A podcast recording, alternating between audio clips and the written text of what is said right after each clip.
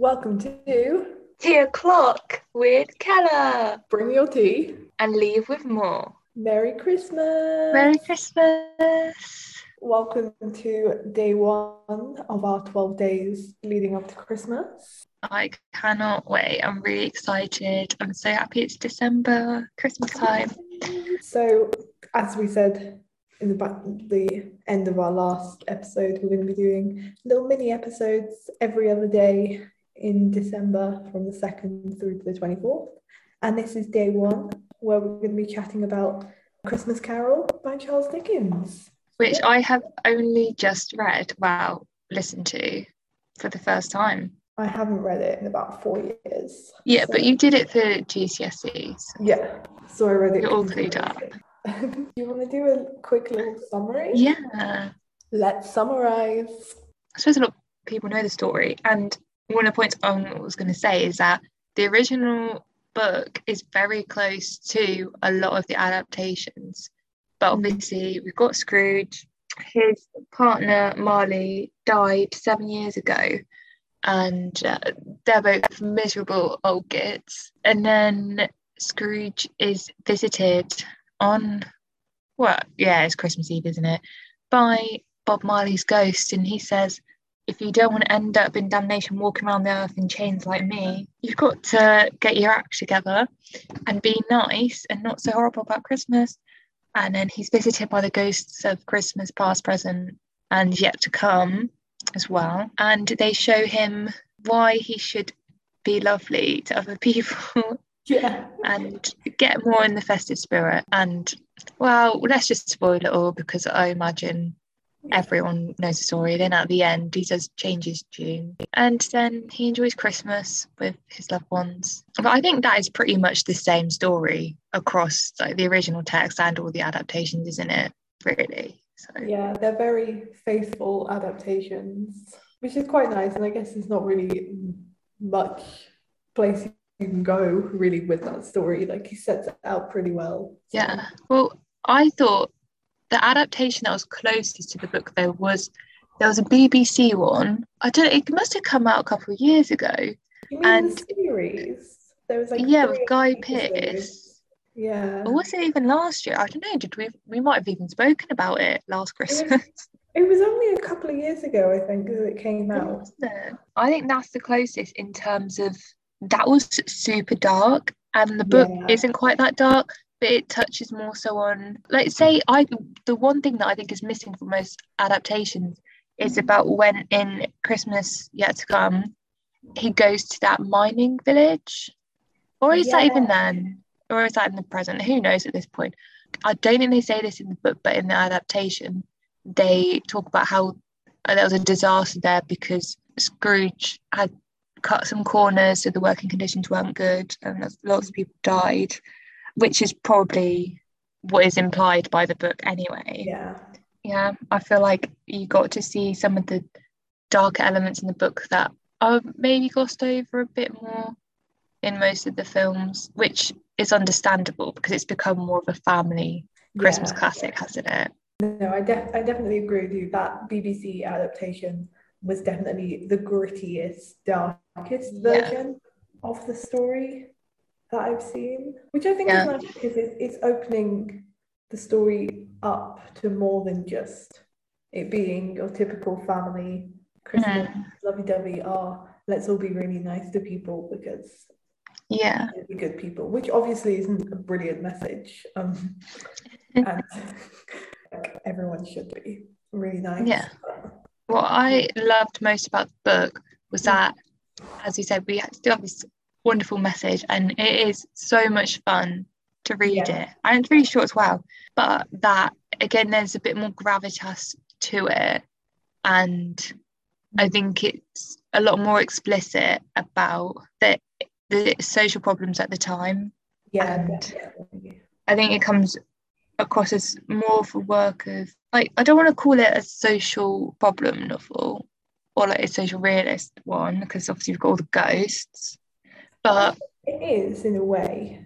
mm, I think yeah, there's something else you get from the book that is much more insightful about working conditions in the factory, and you know the, they talk about the poor laws, Yeah. um, the workhouses. Yeah, it, I think it takes on a much more serious tone in the book and one that I would really love to analyse. It's interesting that it might not seem like it has too much substance when you think of the Christmas films, Yeah. but it, it does in the book. Yeah, I definitely 100% agree with you because like I can't really remember what we did about it at GCSE, but I do remember initially thinking, how can this be a novel to study on the GCSE paper when it's not that long and it's just like a Yeah. story. But actually, I think there's a lot of like social commentary and Yeah. really insightful, interesting ideas and things mentioned that, Mm. like you say, do get overlooked in all the different film adaptations, which I'm not to say they aren't great because they are great and Yeah. a staple of Christmas watching. Because I think it just depends on your audience, doesn't it, really? Yeah. So it's good that it's a story that can work for lots of different audiences and cater to Yeah. everyone, really. Because my favourite kinds of books are ones that are plot heavy and that you can you actually enjoy reading. I mean, you you would hope that from but wouldn't you? But ones that aren't just purely aesthetic and you can tell it's good writing and want to actually like be captivated by it. And also, I really like it when it has a bit more substance to it, and you could there's you know symbolism, etc. You know all the stuff we love talking about as English students, and that's what I got from reading this. And I, I just love that you have this heartwarming story on one level, and also another grittier one. That I to be fair, I thought that Dickens might take it even further, and I thought it would be even more like this gritty Guy Pearce adaptation, Mm. but it still touched on, on Yeah, these issues. It could have easily been a book double the length and could have Yeah. got way more into all that grittiness Mm. and the depth because obviously there's like I think from what I remember there's so much symbolism in each of the ghosts and how they look and what they represent and all of that stuff.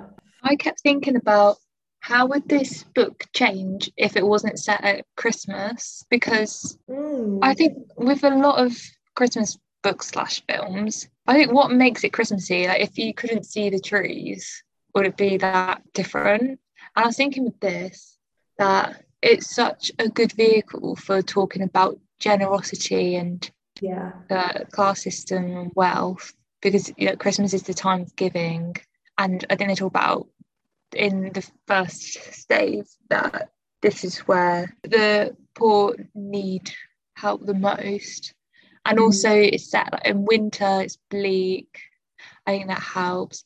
And I think it's just important to have a a fixed point in time. It's easier when you're looking back on your life or looking forward to the future to have a fixed place to go to because where would they have gone? Like there's so much they could cover if they just went back and it wasn't at Christmas. And I feel like that's the time when you know you don't want to be alone most people.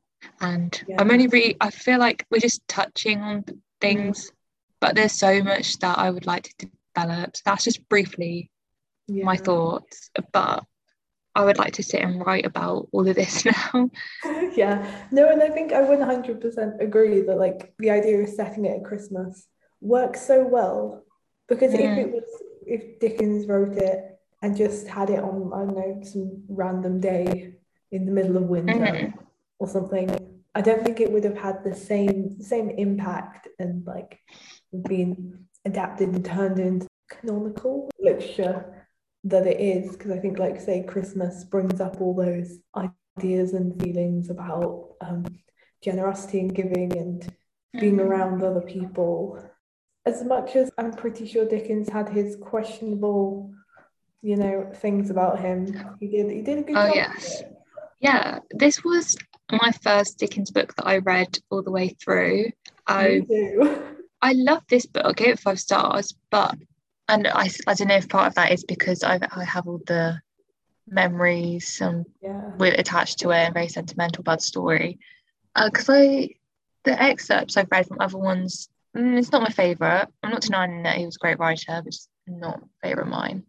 But yeah, and then you know he is problematic. No two ways about it. Yeah. So uh, that was interesting to read or not read that into the text, but then, wow, that's a conversation we keep coming back to, isn't it? About separating that artist from the art, Yeah. vice but I think versa. case we can.